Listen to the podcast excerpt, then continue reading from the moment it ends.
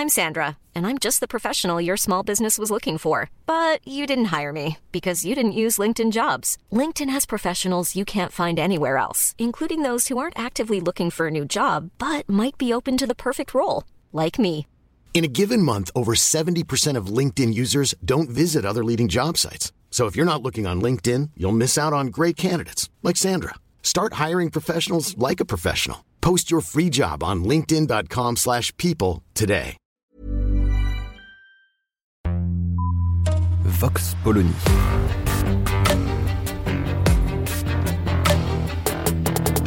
L'actualité vue par la directrice du magazine Marianne, Natacha Polony.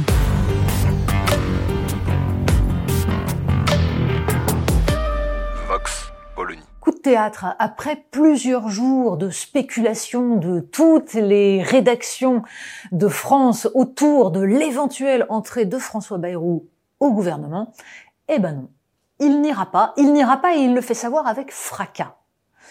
Alors, la facilité, et c'est d'ailleurs ce qui est déjà engagé, serait de n'y voir qu'un caprice d'un homme politique qui voulait obtenir un ministère à sa mesure et qui est vexé de ne pas avoir obtenu quelque chose de suffisamment grand. Ce serait la facilité parce qu'en fait, il y a certes dans la démarche de François Bayrou et ses alliés au modem le lui ont fait remarquer quelque chose de personnel.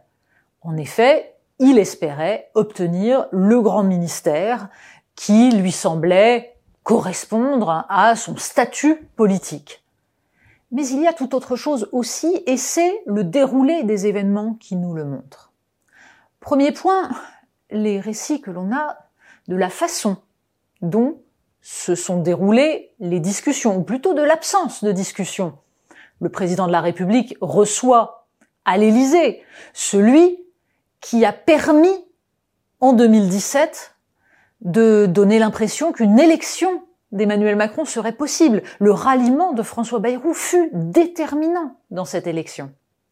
Il le reçoit donc, et pas un mot, pas un mot sur le remaniement. Parce que, n'est-ce pas, euh, ce sera le Premier ministre qui décidera. Dans ces cas-là, on répond à qu'à croire. Mais Emmanuel Macron se fait un malin plaisir à ne pas en parler. Derrière, François Bayrou est reçu par Gabriel Attal, 34 ans, dont il a estimé qu'il n'avait pas la stature pour devenir Premier ministre. Et c'est Gabriel Attal qui lui propose le ministère des Armées. C'est-à-dire rien. Il y a donc, dans la façon dont Emmanuel Macron gère les hommes, quelque chose de délicieusement pervers. Visiblement, une forme de jubilation à faire comprendre qui est le chef, qui décide, et à le faire comprendre euh, d'autant plus violemment qu'il a en face de lui des vieux classiques de la politique et des gens qui ont une certaine épaisseur. Mais derrière cela, il y a des questions idéologiques. Le modem incarne quelque chose de différent de la Macronie. On peut évidemment se gausser face à l'idée d'un centre, voire d'un centre droit, d'une persistance de la démocratie chrétienne en France. On aurait tort. Il y a historiquement dans le mouvement de François Bayrou quelque chose qui relève d'un ancrage, d'une mémoire. Ancrage territorial qui n'est pas seulement celui de François Bayrou, mais d'un mouvement qui considère que la politique à l'ancienne avait au moins le mérite de ne pas être euh, le fait de technocrates totalement parisiens fascinés par les start-up et la mondialisation. Quelque chose comme une connaissance du pays, qui a permis plusieurs fois à François Bayrou, disons, d'avoir des intuitions sur ce qu'était l'état de l'opinion française.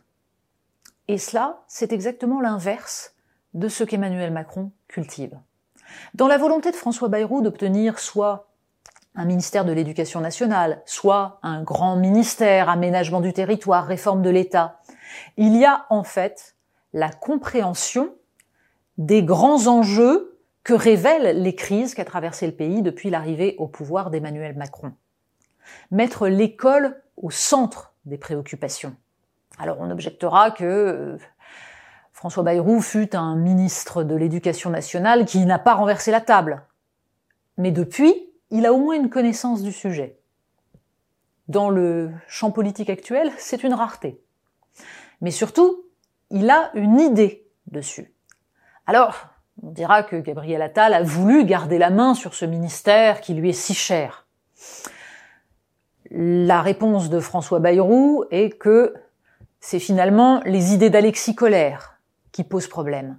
Car de fait, et on le sait notamment depuis la campagne de 2022, la vision qu'Emmanuel Macron avait dès ce moment-là de ce qu'il devait faire en matière d'éducation était largement dictée par la vision libérale et dérégulatrice d'un Alexis Colère, bien plus que par euh, l'idéal de l'école républicaine.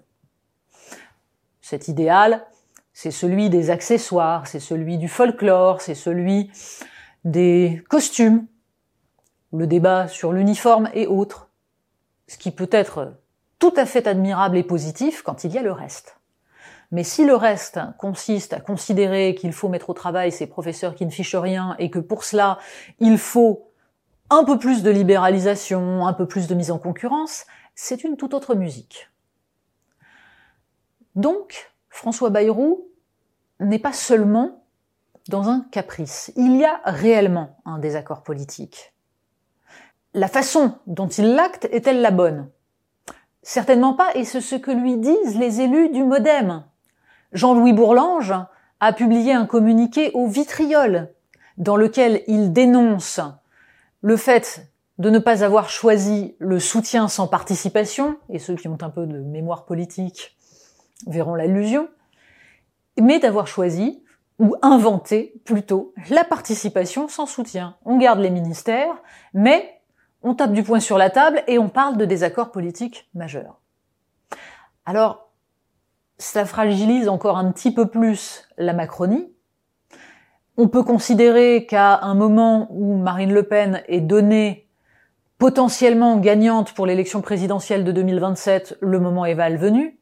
Mais réellement, est-ce que ce sont les alliés d'Emmanuel Macron qui posent problème ou est-ce que c'est la façon dont Emmanuel Macron gère ses alliés, gère les hommes en général et gère aussi les idées et les positionnements politiques? Vox Polony. Retrouvez tous les podcasts de Marianne sur les plateformes de streaming. Et puis les analyses, articles et entretiens de la rédaction sur marianne.net. Et surtout, n'hésitez pas à noter cet épisode et à nous laisser vos commentaires.